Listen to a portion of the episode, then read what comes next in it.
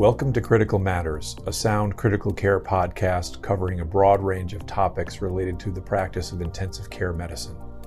Sound Critical Care provides comprehensive critical care programs to hospitals across the country. To learn more about our programs and career opportunities, visit www.soundphysicians.com. And now, your host, Dr. Sergio Zanotti. So let's get it started with our program. Uh, as we mentioned at the beginning, we will do the first part will be an overview of uh, super users, outliers, and prolonged mechanical ventilation, followed by a discussion with Dr. John D'Ambrosio, one of my colleagues, and a Q&A for the audience uh, uh, after that as well. So what we'll do in the first part of this uh, webinar is uh, overall start with an introduction and explore some of the concepts related to outliers, hotspots, and super users, and how that might apply to prolonged mechanical ventilation in the ICU.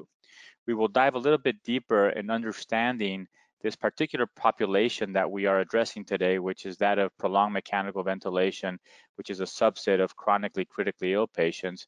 And finally, we'll talk about some of the strategies that we can utilize to really create value for this population, both in improving outcomes and uh, decreasing the cost of care for these particular patients. As we all know, uh, the business of healthcare has been changing over the last several decades. What was traditionally a very volume-driven healthcare fee-for-service is moving and evolving into a value-driven healthcare, which is really much more related uh, to the overall value delivery of quality over cost.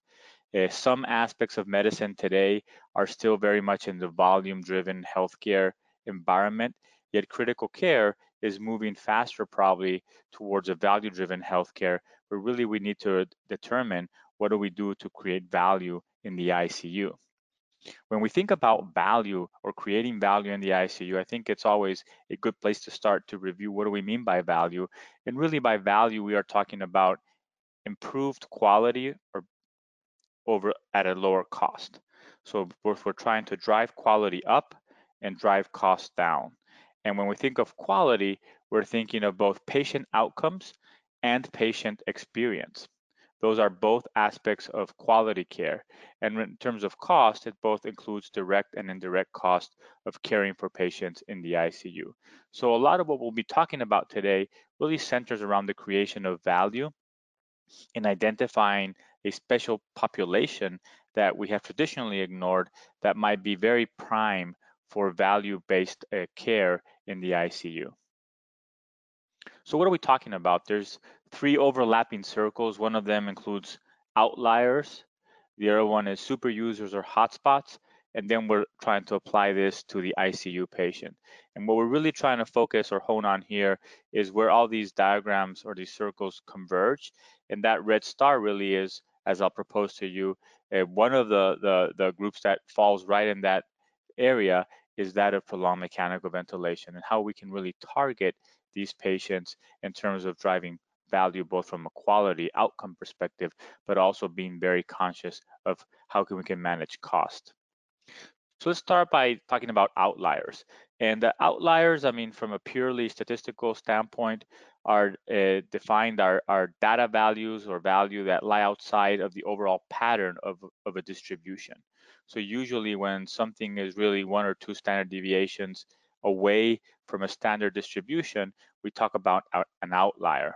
When we think about what we do in healthcare, especially in the ICU, we measure different processes and outcomes, such as hospital length of stay, ICU length of stay, duration of mechanical ventilation, very important for us in the ICU, but also obviously at, at the heart of what we're talking about today, certain um, process metrics such as door to balloon for acute MIs or door, door to needle for thrombolytics in acute strokes.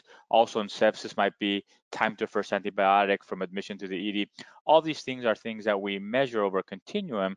And usually what we see is that we talk about means or averages, and that's what we usually talk about in terms of what we're trying to target. Some people look at medians, which is really the middle point as opposed to just a mathematical or arithmetic average. But we always will find patients who are way out there, usually on the right side of this of this curve that we talk about as outliers. And it's not infrequent when we are talking about any of these particular metrics that we try to discard the outliers and focus on the means and the medians. So really talking about the outliers as something that is noise. And what I'm going to propose today is that perhaps we definitely should focus on those patients in the middle, which is the normal distribution, but there is something in these outliers that requires attention and that can actually constitute a focus of our efforts. In other words, the outliers are not the noise, they might be the signal when we're talking about value. So let's talk a little bit now about super users or hotspots and how we came across this concept. So many years ago in 1896, uh, Pareto was a, a, Italian economist noted and published that an observation that 80% of the land in Italy was owned by 20% of the population. And that became very, very, famously after, after that known as the Pareto rule or the 80-20 rule. And it's an observation that keeps uh, repeating itself in multiple environments, both in business, but also in processes, in healthcare, and in many other areas of life. And the idea really is, is that a very small number of inputs determine the vast majority of the output that you're measuring. So 20% of the diagnosis that we see in critical care represent 80% of the patients or the cost of care, et cetera, et cetera. So really trying to focus on the, what people have come to know as the critical few. What are the things that really drive the vast majority of a given output? If you move that forward many, many years, in the recent years, in crime, uh, trying to combat crime in, in major cities, a lot of police departments have started mapping where crimes occur and creating these crime hotspot maps. And what they've been able to identify is areas where there's a concentration of crime. And what they found in many large cities is that by focusing on these areas and increasing police surveillance in these hotspots, you can actually bend the curve of crime and avoid crime. And it's really a, an interesting concept of really trying to focus where the majority of your problems are, understanding that's going to be a very small number of inputs. So how do this apply to healthcare? Well, um, I think that uh, in the in the last years, um, one of my colleagues who was actually in the hospital that I was um, uh, working prior in Camden at Cooper Health um, was one of the, the pioneers in really thinking about hotspotters in healthcare. And it's a very interesting story. This is uh, the picture there is Dr. Jeff Brenner, who really, I mean, championed this concept of hotspotting uh, or identifying hotspotters in a community. And he really took the idea after getting involved with the Camden police force, trying to decrease crime in, in Camden. And he was one of the big proponents of using hotspot maps and either even though the police did not really think that he that was a good idea or shunned his idea at the, at the beginning, he quickly started thinking, what would happen if I start mapping the community of Camden in terms of hotspots for healthcare resource utilization? And he started working with different databases in the early 2000s. And what he found was that there were two blocks in Camden that accounted for an enormous amount of hospital visits and resources. And those two blocks included Abigail House, which was a nursing home, and Northgate 2, which was a low income um, housing community. And what he found is that in a period of six years, from 2002 to 2008, 900 people from those two blocks represented 4,000 hospital visits to hospitals and EDs in Camden, and that equaled a foot bill uh, or a healthcare bill of over $200 million. So he identified that a very small number of patients were consuming an enormous amount of resources in a very circumscribed and poor community such as Camden, New Jersey. Um, Atul Gawande wrote about Dr. Brenner in 2011. Following that, Dr. Brenner became a MacArthur Genius Awardee. He created something that today is known as the Camden Coalition for Healthcare. And really by focusing on these hotspotters, was able to produce enormous, enormous savings uh, in cost, but more importantly, he was able to improve the healthcare of these super users or hotspotters. What he identified was that outliers matter and that those 900 patients or 1,000 patients roughly represented only 1% of the whole population of Camden, yet they were consuming 30% of the healthcare cost. So if he could bend the, the curve on that 1%, he could really create significant amounts of savings in healthcare, but more importantly, he was able to improve the healthcare of that community. So Dr. Brenner, I mean, now is I think working uh, elsewhere, but uh, taking this idea of hotspotters to a larger platform with United Healthcare. But clearly, a lot of um, uh, cities and and practices have adopted this approach of really focusing on their super users and trying to bend the curve there in terms of improving outcomes in terms of quality, but also controlling cost of healthcare by focusing on small number of, of patients who, who consume an enormous amount of resources. So I think that the, the argument that we'll make today is that in the ICU, perhaps the hotspotters or one of the big hotspotter groups is prolonged mechanical ventilation. So why does why do most critical care or sound critical care programs work on duration of mechanical ventilation? Well, I think that there's a lot of reasons. And one reason is that clearly it's something that we commonly do in the ICU. I mean, requiring support with a ventilator or non-invasive ventilation is a common reason, if not the most common reason for admission to a medical ICU. It's also a common reason for surgical patients to be admitted post-surgery to ICUs. Um, a, a second very powerful reason is that there's tremendous variability in how uh, teams across the country care for this patient, but also there might be variability in how a particular patient during a particular episode of care is cared by, by, by an ICU team. And finally, we know that duration of mechanical ventilation or being on a ventilator is associated with significant amount of uh, increased morbidity and mortality. So clearly being able to liberate patients from mechanical ventilation is an important quality aspect that can improve the outcome of our patients. This is uh, data taken from one of our ICUs. I mean, it's a standard medical ICU, 18-bed ICU. This is one month in January. And what you can see here is plotted are all the, the patients that were on a mechanical ventilator during this month. And you can see that um, you have um, the, for each individual case, you have hours of mechanical ventilation. And what you find is that clearly there is a couple of outliers that seem to have consumed significant more hours than the average or the median. Traditionally, when ICUs are looking at this, what they'll do is they'll try to disregard the outliers, and uh, especially those on the on the right, and say, well, these patients are outliers. They don't really represent the quality of what I'm doing in my ICU because my my uh, protocols are really geared at the patients in the middle. I would say two things. One is that those patients, those first three patients that are on the left side that had a very short duration of mechanical ventilation are also outliers, yet nobody seems to, to worry about those because they usually make the number which we try to target for, which is a lower number, look better. But the number two is that I wouldn't ignore the outliers. I would just maybe think that are there different things that we could do to understand and to target these particular patients that might be a prime example of hotspotters in the ICU. So here you have uh, the same data expressed in a table.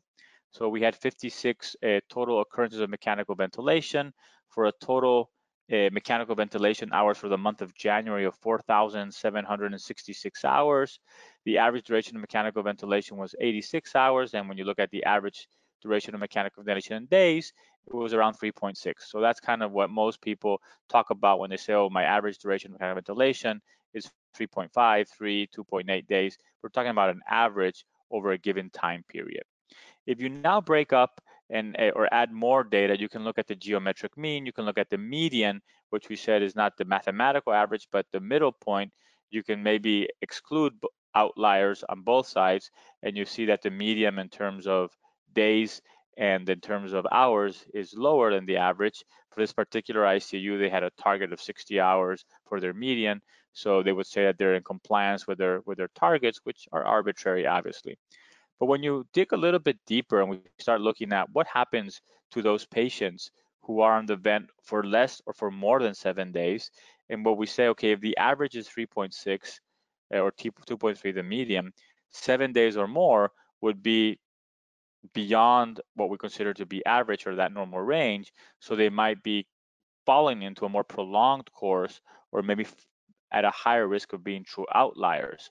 Now, what we see is that of all the patients that we that that that that that that were on the ventilator, those who were on the ventilator for less than seven days, on average, were on the ventilator for 2.5 days. And these are the patients that usually have an acute illness, are, are weaned successfully uh, by following our protocols. And that represented the majority of the patients, 47, yet in terms of the total percent of days consumed or the total days of mechanical ventilation, it's only 58%. So there's still a big chunk of mechanical ventilation hours to be accounted for. When we look at those patients who were on the mechanical ventilator for more than seven days, their average now is 10.3. So clearly these groups are significantly different, and these would be considered outliers. There are two standard deviations beyond what we see Eh, for the for the for the average for all patients. These were eight patients, which is a little bit, I mean, more than than 10% of the patients. Yet they consumed 42% of the total hours of mechanical ventilation. So clearly, this is a hotspot, a small group of patients who consume a disproportionate amount of resources. And we are quantifying resources here as days on mechanical ventilation. So if we were to say that for each hour of mechanical ventilation, we could assign a dollar cost, right? We would say that a very small percent of the patients consumed 42% of the total cost of care for these patients. So again, I mean, I think it illustrates how this particular group might be a prime target for a hotspotter or super user approach to drive value. So a hotspot in prolonged mechanical ventilation is a hotspot is a small group of patients with a large impact on the utilization of resources.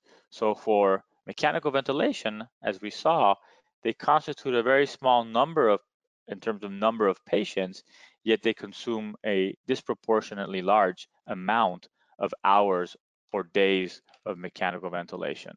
So when we think about that Venn diagram I showed with um, the uh, outliers, the super user hotspots, and the ICU patients, I think that prolonged mechanical ventilation falls into that spot very, very nicely.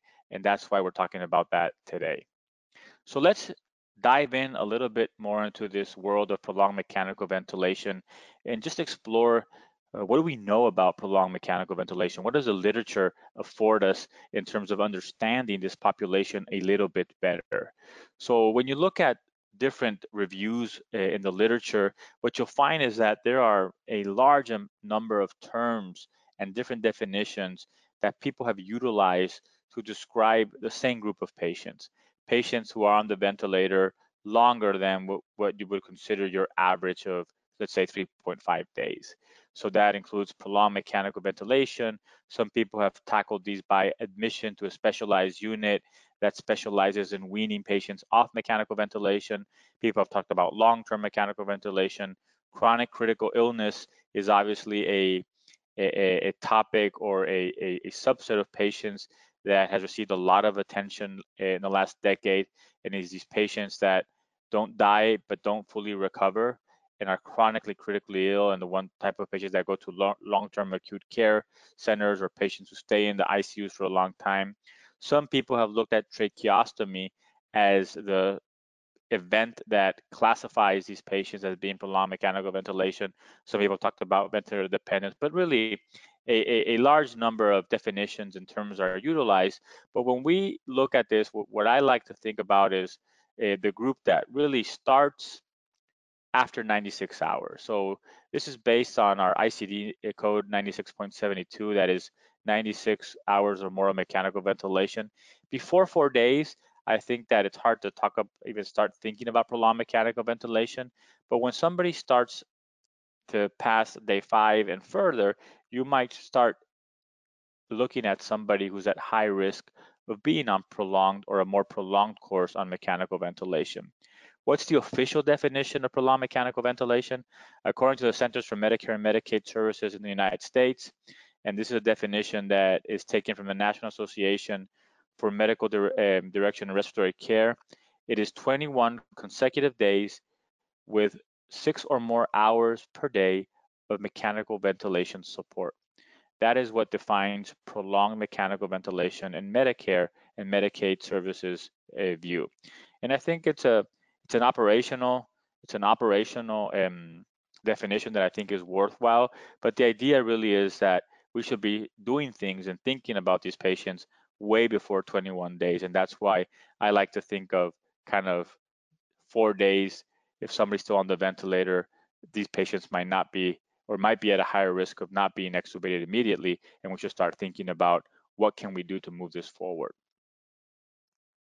As I mentioned earlier, tracheostomy is obviously a sentinel event in, in, these patients. A lot of these patients will eventually be ventilated through a tracheostomy for many, many reasons. Um, there are DRG codes that can be utilized to identify these patients retrospectively. The DRG codes that most people look at are DRG 4 and 5. And really, I mean, what you find is that these patients on average um, will have significant length of stays eh, in terms of what, what is documented based on the APR DRGs um, nationally. So the tracheostomy might be another way of identifying these patients.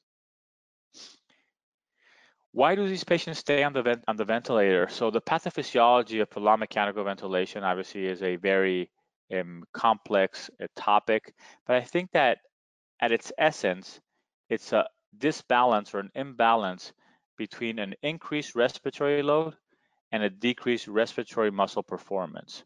So when patients have this, this balance, they are likely to remain on the ventilator.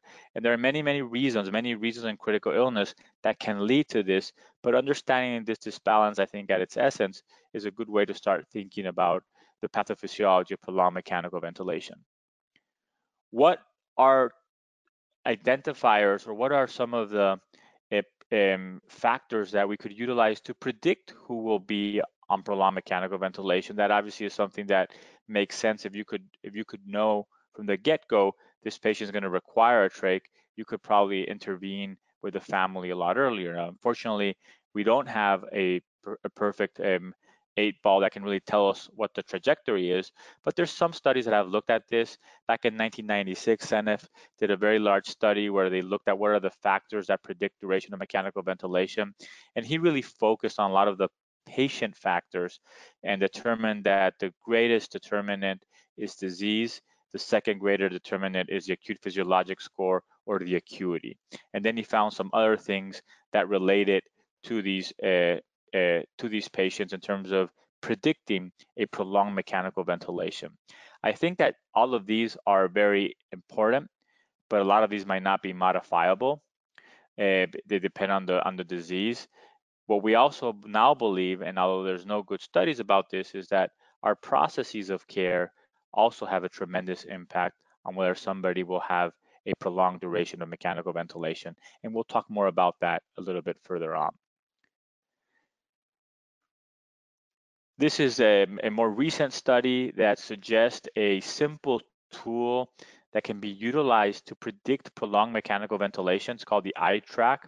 And the idea is that for each one of these, you give the patient a point.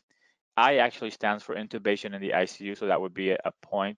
And you do this at the time of intubation.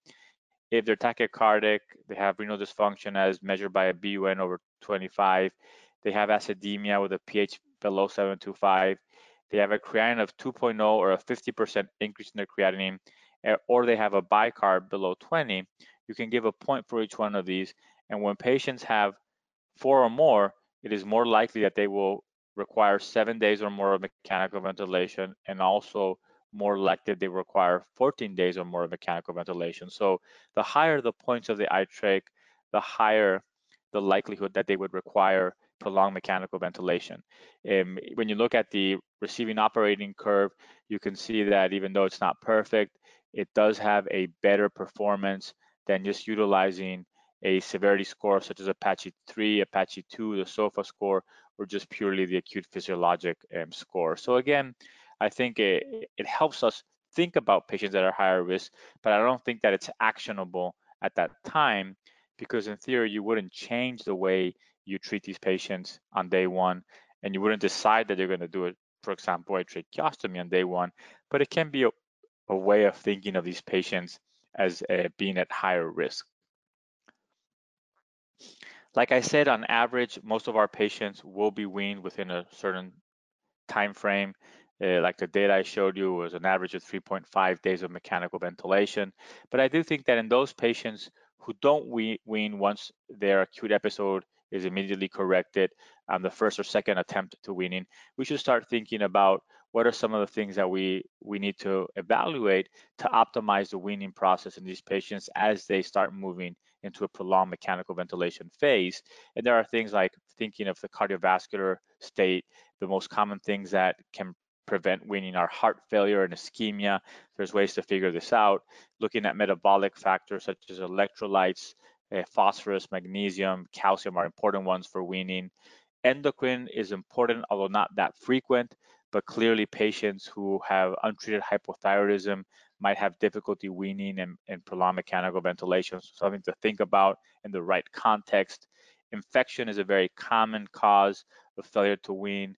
Um, not only having infection with sepsis, but even patients who have a systemic inflammatory response, things that we need to, to evaluate. Are there nosocomial infections that are causing a delay in weaning? Nutrition, both um, over and under nutrition can cause problems. Overfeeding and those who have a limited ability to uh, eliminate CO2 can be a problem for weaning. Not common, but in some subsets of patients, something that we need to pay attention to. Obviously, drugs, something that I think uh, with the um, with now, I mean, the much more common occurrence of having pharmacists, clinical pharmacists rounding with us should be less of a problem, but uh, making sure that we're evaluating any drugs that can su suppress the respiratory drive or induce respiratory weakness. And finally, there are some patients who do have psychological fears to the weaning process. And in these patients, obviously, the uh, interventions to decrease the presence of delirium and early mobility with biofeedback for their anxiety might be tools that can help them get off the mechanical ventilator sooner. A big question in prolonged mechanical ventilation relates to the timing of tracheostomy, and this is always something that um, people argue about. Uh, the reality is that we don't have any clear-cut data that can, for every patient, tell us this is the perfect time to trach. On one hand, I think that people, uh, both physicians and families, sometimes want to avoid another procedure. On the other hand, anecdotally, patients who have been who have received tracheostomies and survived will invariably ask, why did you trach me before? Because it was much more comfortable having a tracheostomy than an ET tube going down my throat. So when you look at the literature and we look at the current guidelines, I think that most people would agree that traching large populations of critically ill patients before day four probably offers no benefit. And that was that would be very, very early tracheostomy. However, as you move forward, the idea, the traditional idea that at two weeks you start thinking about that, which really can push things forward, is probably too late. Some people have done studies 10 days early, more than 10 days late, and there's been studies that have shown that that early trach might be associated with better outcomes. And many studies have also looked at seven days, and although they've not shown increase uh, improves, improvements in mortality, they clearly have shown decreases in certain outcomes and morbidity. So again, I think that the the sweet spot probably is around seven days to start thinking about if a patient needs to be trached or not. You not necessarily need to trach a patient on day seven, but by that day, you should have an idea what the plan is to wean them or if the patient is suitable for a tracheostomy. So again, I mean, these are just some dates that have been thrown around, but I want to emphasize that we really don't have clear directives based on evidence on what's a perfect timing, but most people would agree that earlier is better without being too early uh, where you really, I mean, might do a trach that's unnecessary. What are some of the complications associated with prolonged mechanical ventilation? Some of the complications are very similar to those that we see in patients who are just on mechanical ventilation for a shorter time. Some of them might be more pronounced or more likely the longer you stay on the ventilator. Infection, clearly an important one, and not only uh, ventilator-associated pneumonias, but also other nosocomial infections such as CLABSI, catheter-associated urinary tract infections, and C. diff.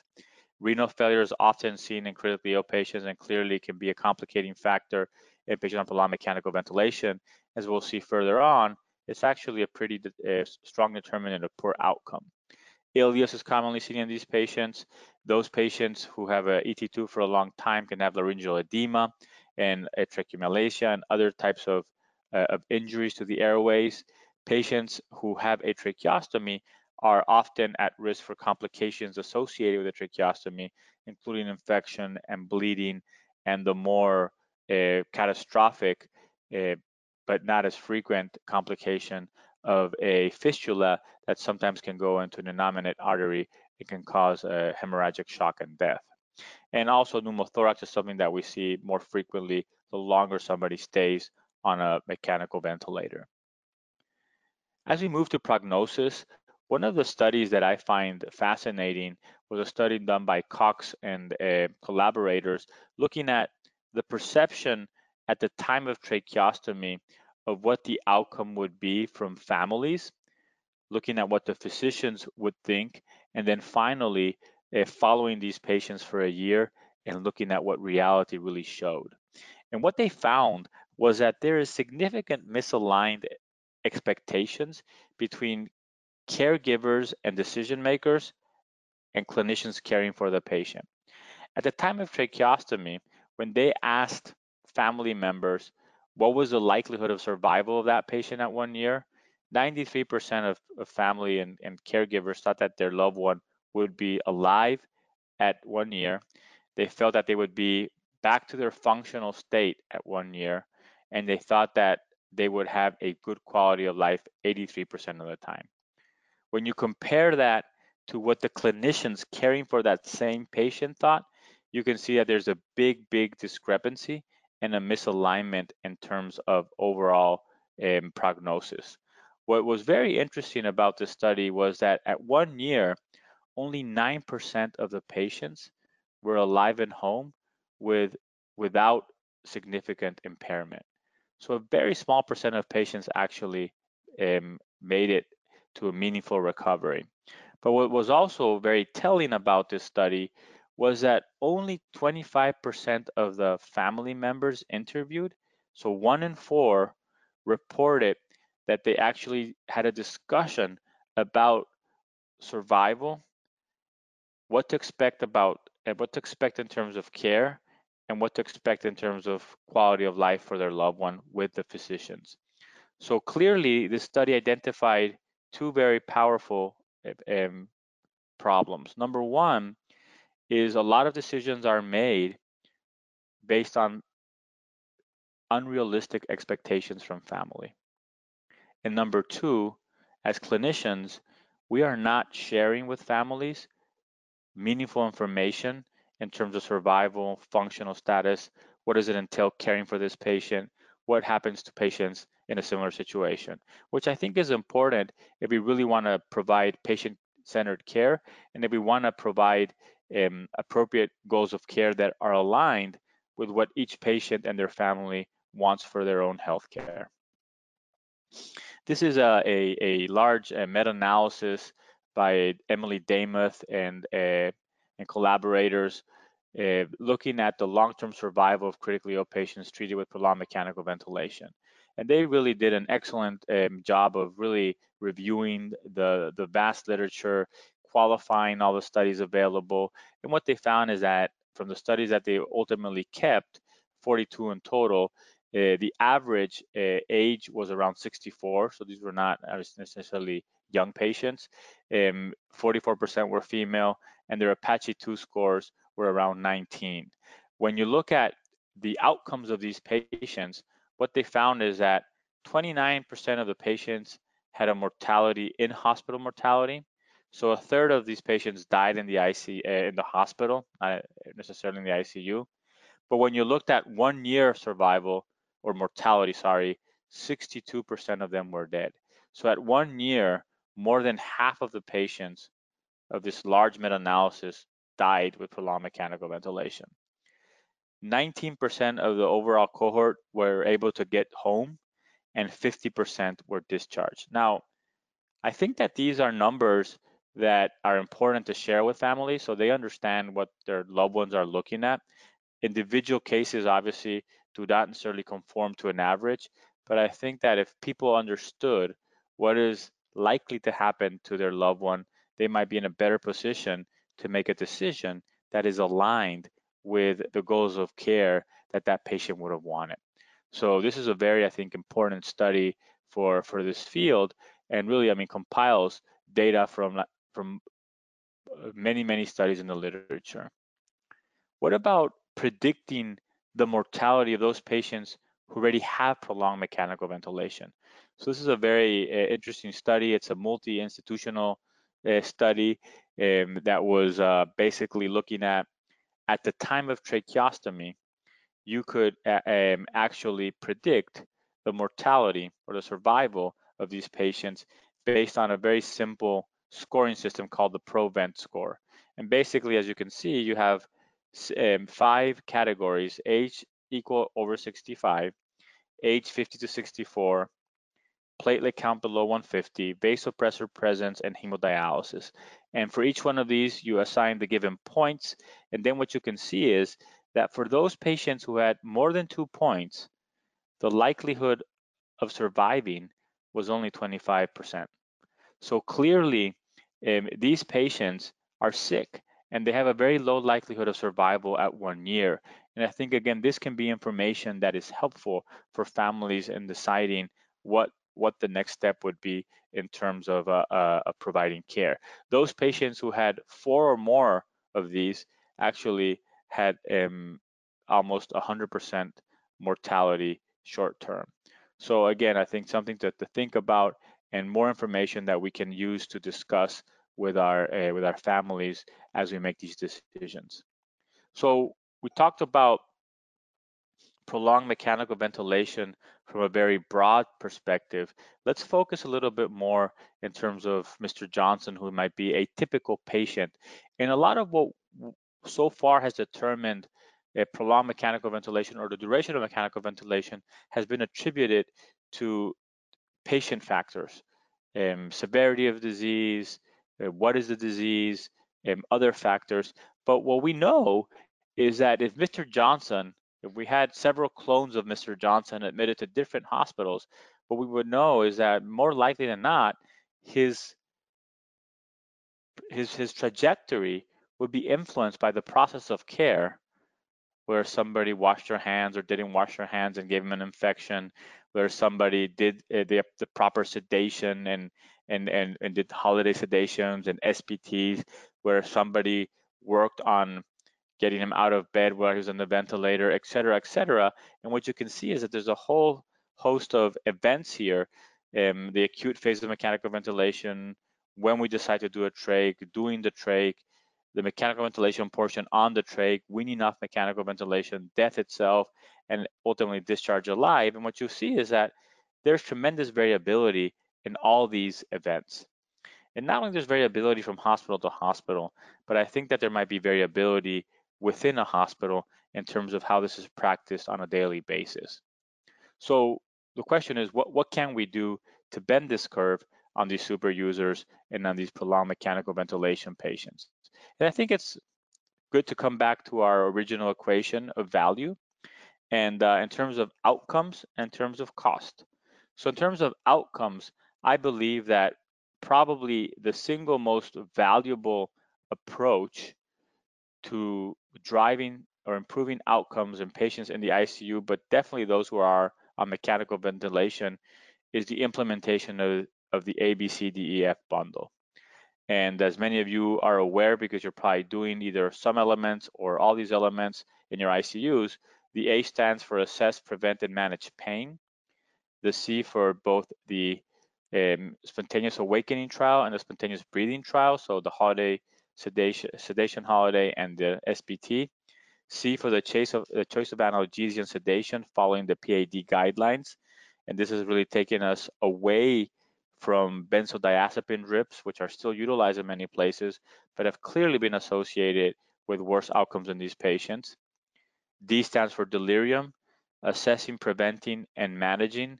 Now, unfortunately, we don't have a tools to treat delirium effectively, but there's clearly ways of identifying it and there's ways of preventing it that might be very, very important.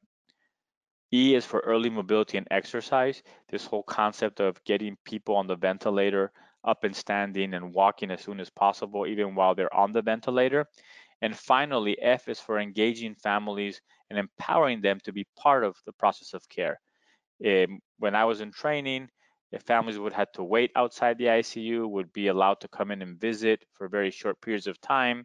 Today, they participate in round, they participate in care, and I think it's an important, important aspect of helping these patients recover as soon as possible to empower and include families in the care of these patients. So some data on the ABCDEF bundle. This is one of the first large studies that the um, consortium did at seven community hospitals in California. And what you can see is the top two slides look at a total bundle compliance. So basically, it was all or nothing. So are you doing the, all the elements of the bundle or not? And as the number of the proportion of patients increases, what you can see is that the survival in the hospital improves. On average, for every 10% improvement in the number of patients who get the whole bundle, there's a 7% reduction in the risk of, of death or a 7% improvement in survival. Same thing with looking at brain function and uh, looking at delirium and coma-free days. As you improve performance of all all or nothing of the bundle, you get a, signi a significant improvement in the in the lack of delirium and coma-free days for these patients. Now, underneath, we have what happens when you just use some elements of the bundle. And again, what they wanted to show was that an, an increase in the number of elements being applied, and you even have a more robust curve that is associated with improved hospital mortality and improved delirium and coma-free days. And what this illustrates is two things that are very important. Number one, that applying the A to F bundles improves outcomes. And number two, that it improves outcomes in a dose response way, which means that whatever, if you're not doing anything, whatever you start doing will improve outcomes. And as you do better and more, that improvement will continue to rise. And I think it's important for people to stay humble with the A to, A to F bundles because a lot of people say, oh, we're doing it. But I can guarantee you that if you really think of this dose response, there is probably still opportunity for you to improve the dose and the effectiveness of what you're doing by improving each aspect of what you're doing further. So clearly you could be working on the ABCDF bundle for years to come, and there still be opportunity to keep driving outcomes eh, in the right direction. This is the second study or larger study that was published earlier this year, looking at 15,000 ICU patients that utilized the ICU Liberation Collaborative bundles. And uh, again, here you can see that the proportion of bundle elements that were performed, as it increases, you have an increase, significant increase in discharge from the ICU, significant increase in discharge from the hospital, so going, I mean, back home, and a significant decrease in the likelihood of dying in the ICU. So all, I think, very important patient-centered outcomes. Um, additionally, you can see that as you increase the percent, you decrease days of mechanical ventilation, you decrease the likelihood of coma, delirium, the use of physical restraints. Of interest is you do increase the referral of pain. And I do think that this is related mostly to these patients being more active, more awake, and being able to tell us that they're in pain. but overall, clearly, um, all the, the outcomes driven in the right direction, really showing that the implementation of these ABCDF bundles improve patient important outcomes, but also have a dose response type of effect, which really encourages people to start and keep and keep working on improving. The second portion of this value equation is cost. So what can we do for cost? This is a, this is a paper that was published um, some years ago. This is work that, that I had the opportunity to do with Steve Trzeciak and our colleagues, where we really focused on these um, prolonged mechanical ventilation super users with the idea of trying to decrease variability of certain events and processes that we thought were critical in moving these patients forward. And the idea was to apply a Lean Six Sigma approach to decreasing variation and identifying where we could create value and decrease waste. So these are some of the important discussions that we've done. And really the idea was that if we standardized the way we interacted with families and the, and the information that we shared, we could compress the time frame of making decisions and getting patients either trached, extubated, or moving along to a long-term weaning facility. And what you can see is that in a small number of patients, um, this total of 200, 259 patients, we basically, in a pre and post model, were able to decrease the hospital length of stay, which was the primary outcome, by around 20, 25%. So from an average of 29, a median of 29 days to a median of 22 days.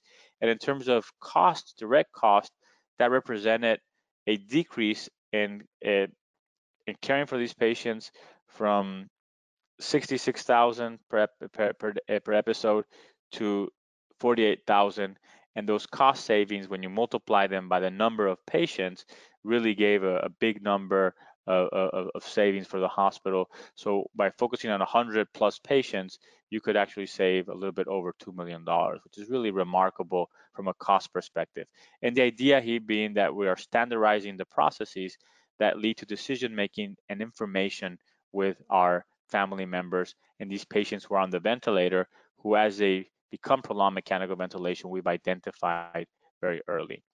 So what we propose today is that you think about these patients in terms of maybe four big big um, time frames. There's the acute ventilator management, which really goes from the time they get intubated to day four or five. Then there's a decision to make the tracheostomy, which usually should start around day five to seven. And we are not saying that you should trach everybody on day seven, but by day seven, if you've done all the right family communications and discussions, you can actually um, have a plan for when you're going to trach them. Then the tracheostomy itself, um, which is usually occurs between day seven and 10. And then there's the post-trach management to discharge, which really starts after the tracheostomy. And the idea is to continue weaning the patient, but also to move them to the right side of care um, uh, as soon as possible. Now, when you look at this, there's really a couple of um, very important family meetings. So there's three family meetings that are that are very important, and we have categorized them as the 24-hour family communication, which is in the first 24 hours, there should be a documented conversation with families where we we basically explain what's going on, set expectations for potential hospital course, identify all points of contact for decisions, identify the patient wishes. I mean, some patients might have very clear wishes of what they want and don't want. And in those patients, maybe a tracheostomy or prolonged mechanical ventilation would be inappropriate or misaligned with their wishes. And then at the same time, introduce family to case management and social workers so that they know that um, there's a team of people working with them and that this might require more than just an acute hospital stay in the ICU. What we found is that if somebody's on a ventilator by day five, the likelihood that they will need some sort of post-acute care is significantly increasing. So at this point, um, uh, give patients up uh, family updates, really start introducing the concept that this patient may need a tracheostomy.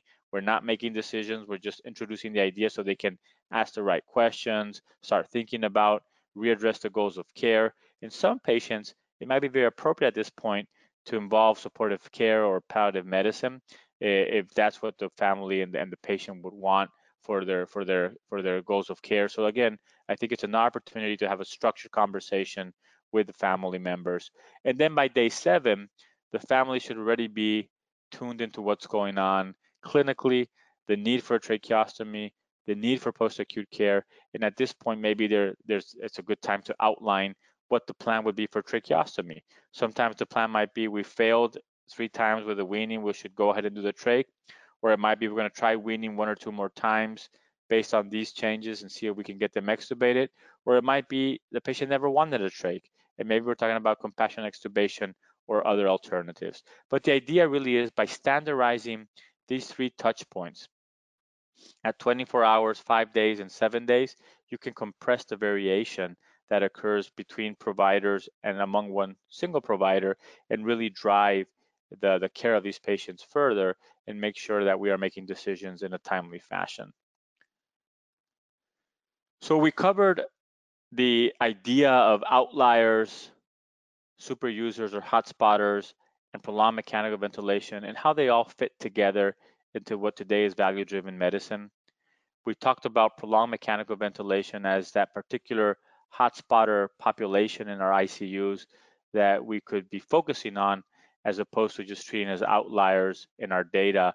And really, even though they're a small group of patients, we now understand that they consume an enormous amount of resources and that there's a lot of prognostic information that we're not sharing with families that should be part of discussions to really understand what is the best way to move forward with these individual patients. And finally, we talked about how we could look at value from both improved outcomes and cost and target two very concrete uh, pathways, one through the ABCDEF bundles and really driving and implementing those in our ICUs to improve patient outcomes, especially when they're on the ventilator. And two is how we can utilize standardized approaches to decrease the variation and compress the time frame of how we make decisions and communicate with families to drive length of stay down and really manage the cost of these patients. So if you have any questions, feel free to text them in. What we'll do now is we'll go to the second part of our webinar and have a conversation with uh, John D'Ambrosio, who's a colleague of mine. He's our program medical director at St. Francis in Delaware and has also been working and interested in this particular problem in his ICU. John, how are you? Welcome to the webinar. Thanks, Sergio. Doing well. So I know that you have embarked in uh, in these hotspotters um, in the last 18 months, 12 months, really focusing on this. And and as I recall, because of conversations we had in the past, you would always talk about these patients, but you'd always say, well, it's a small number of patients. But I think that eventually it became very clear to you that even though it's a small number of patients, they do consume an more enormous amount of resources. And when you presented your ideas to the hospital, I think they they were received with a lot of uh, of interest. And can maybe you share with us what you've done at your at your shop? Sure. So you first introduced this concept to me, and um, I heard this uh, similar lecture from you and presented the data in 2018. And every quarter we go through our quarterly performance review and we report our data out. And then every quarter I report my data with and without the outliers as they can, you know, in a small hospital or a 10 bed ICU can really affect the data significantly. One or two extra patients can really kind of move things in the bad direction.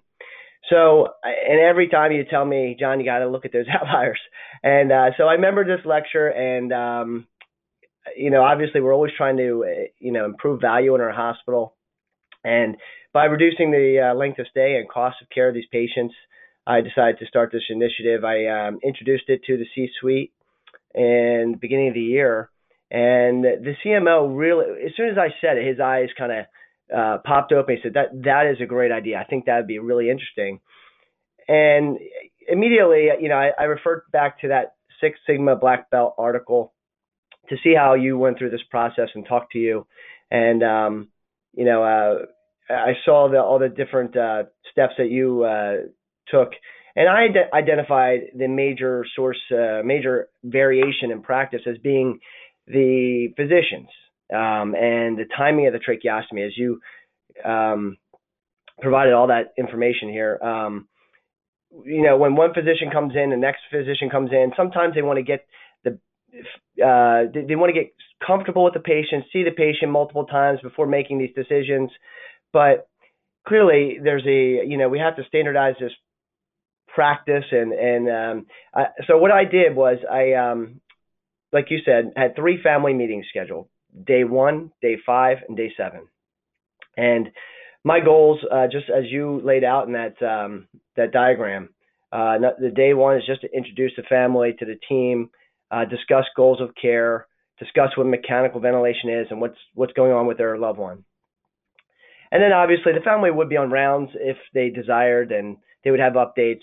But the day five conversations, um, um, really, uh, the point of that day five conversation, as you said, was to introduce the tracheostomy, and uh, you know, go through everything in detail as far as what's going on with their loved one, but introduce the concept of tracheostomy and provide the data as far as one year mortality, 30 day mor- or I'm sorry, uh, mortality prior to discharge, and likelihood to be weaned off the ventilator and likelihood to go home. So to provide some of that data to the family, and um, and then kind of revisit in day seven to see if the family would like to have a tracheostomy. So, like I said, there's there was some variation from position to position, and what I, what I did was met with a team, met with a respiratory therapist, uh, social work, um, the RNs, uh, in practice guidelines to discuss that we need these family meetings and to have some kind of uh, backup, if you will. So on on rounds, a respiratory therapist will say it's day four, day five of mechanical ventilation. Social work will automatically now any mechanically ventilated patient we have will um, it she'll she'll tell me or he he will tell me that it's day five of mechanical ventilation. I'm going to schedule a family meeting. So we have all these kind of backups just in case there's a new physician coming in, just coming on service, and he's seeing a patient. And we also have it on sign out too, what day of mechanical ventilation uh, the patient is actually on, so we don't kind of miss that mark. So, and, and I think that something, and we, will talk about your your some of your your your outcomes in a second, but I think that clearly, obviously, a lot of the focus uh, of the uh, of the initiative of looking at super users is based on improving outcomes, but there's also an important cost component. And the biggest driver of cost for these patients is their length of stay in the ICU and in the hospital because that's where they consume the, the most amount of resources. So obviously being able to move them along to a lower level of care does improve um, costs.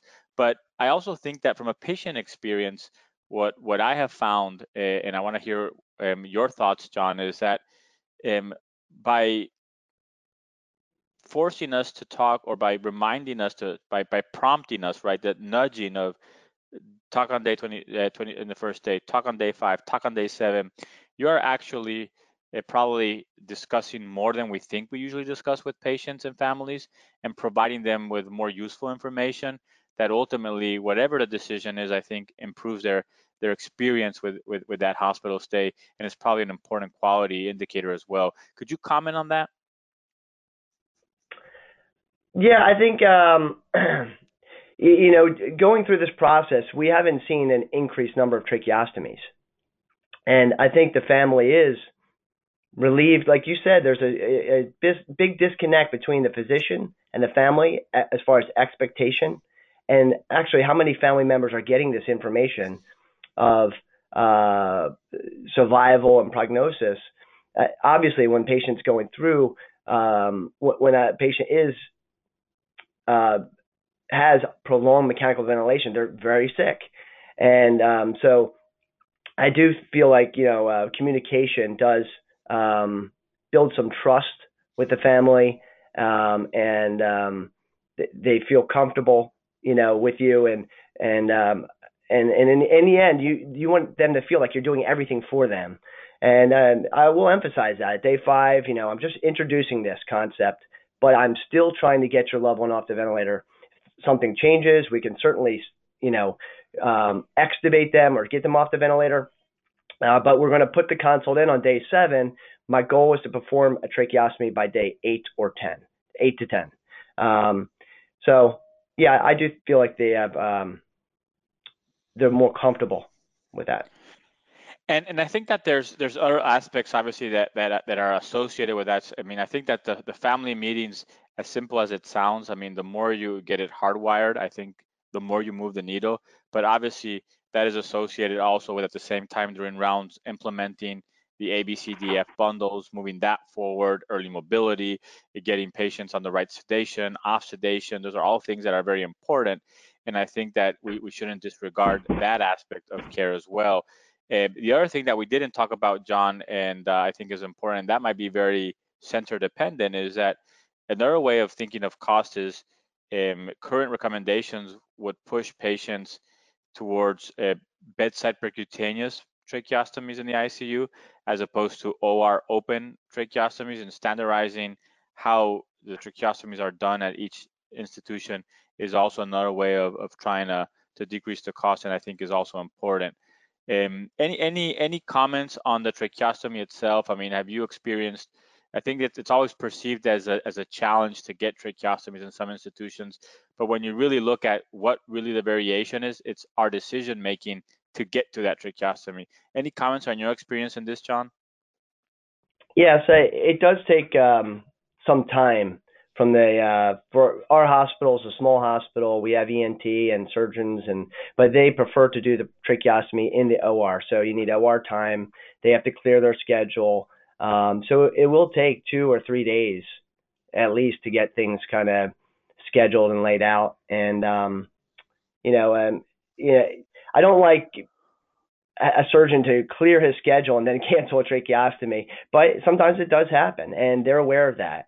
Um, but um, yeah, it is a little bit of a challenge in my facility to get that tracheostomy. That's why it's important by day seven that we kind of have a general idea, have an idea exactly what the family would like to do as far as regarding that procedure.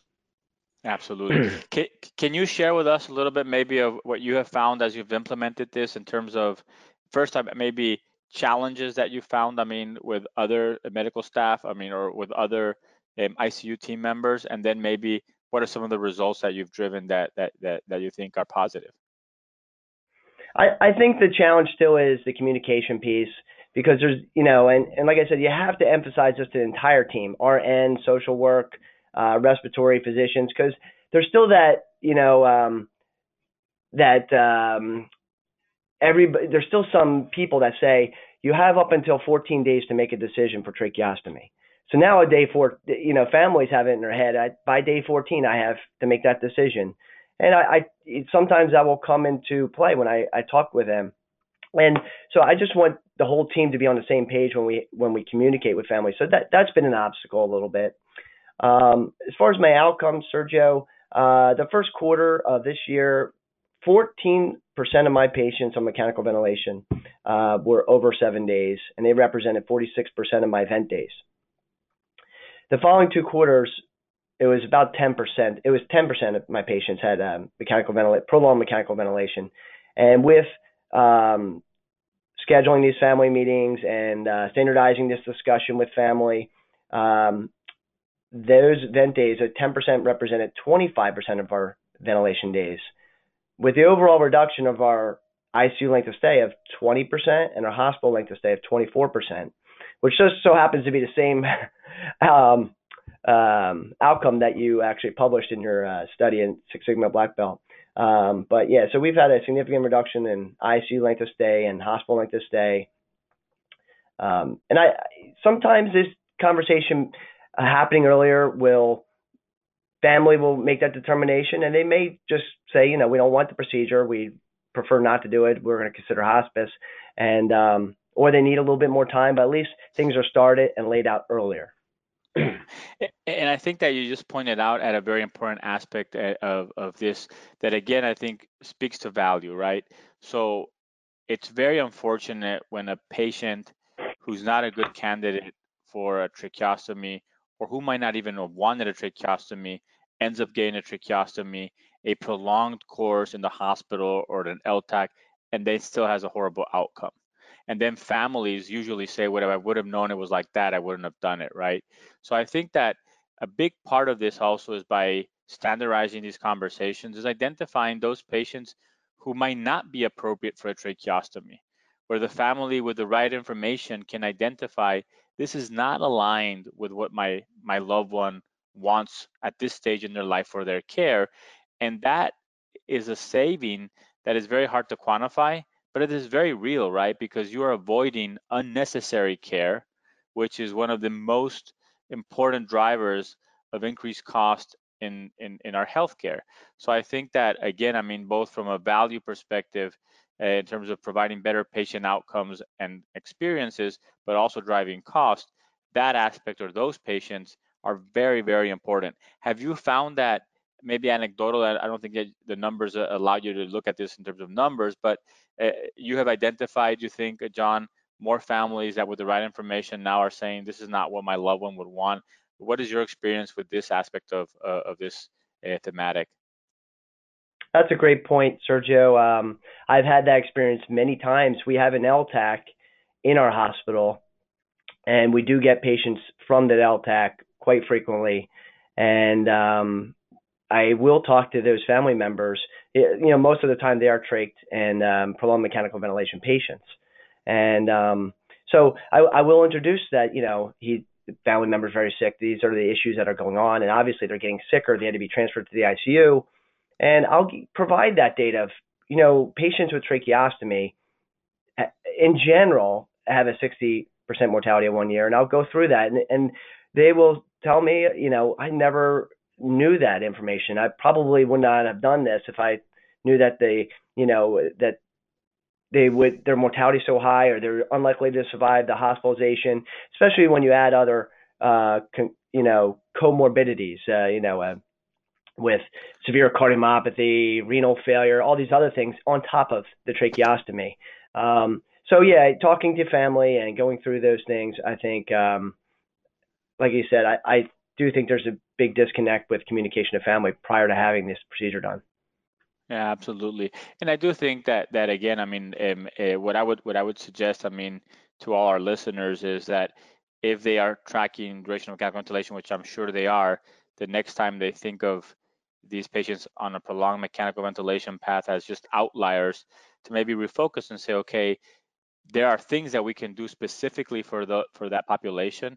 And I think, like you said, I mean, you've seen the same thing: small number of patients, large amount of resources. Some uh, systems have actually quantified this just from a cost perspective.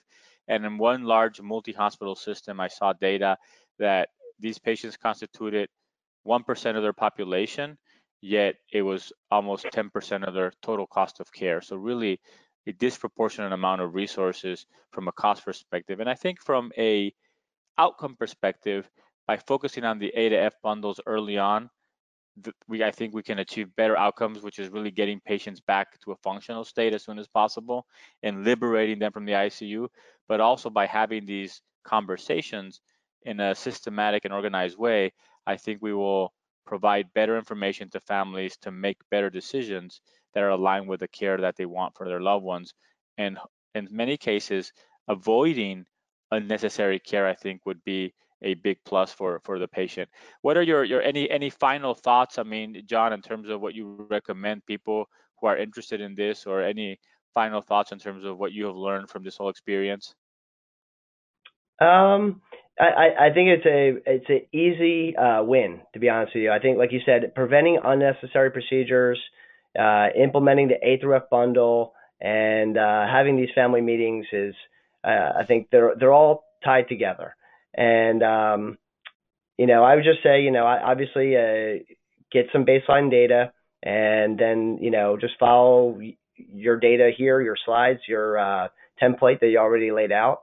Mine is uh, meet with family in day one, five, and seven, and discuss um, have these family meetings to discuss um, the plan of care and uh, include your entire team and um, go from there. Excellent. So I think that um, we'll we'll stop here and uh, thank you so much, John, for sharing your experience with us. For our listeners, uh, we hope that uh, this was uh, something that you can adopt uh, or or use. I mean, if you're already doing something similar, and uh, we look forward to our next clinical webinar. John, thank you so much for your time. Thank you, Sergio. Thank you for listening to Critical Matters, a sound critical care podcast.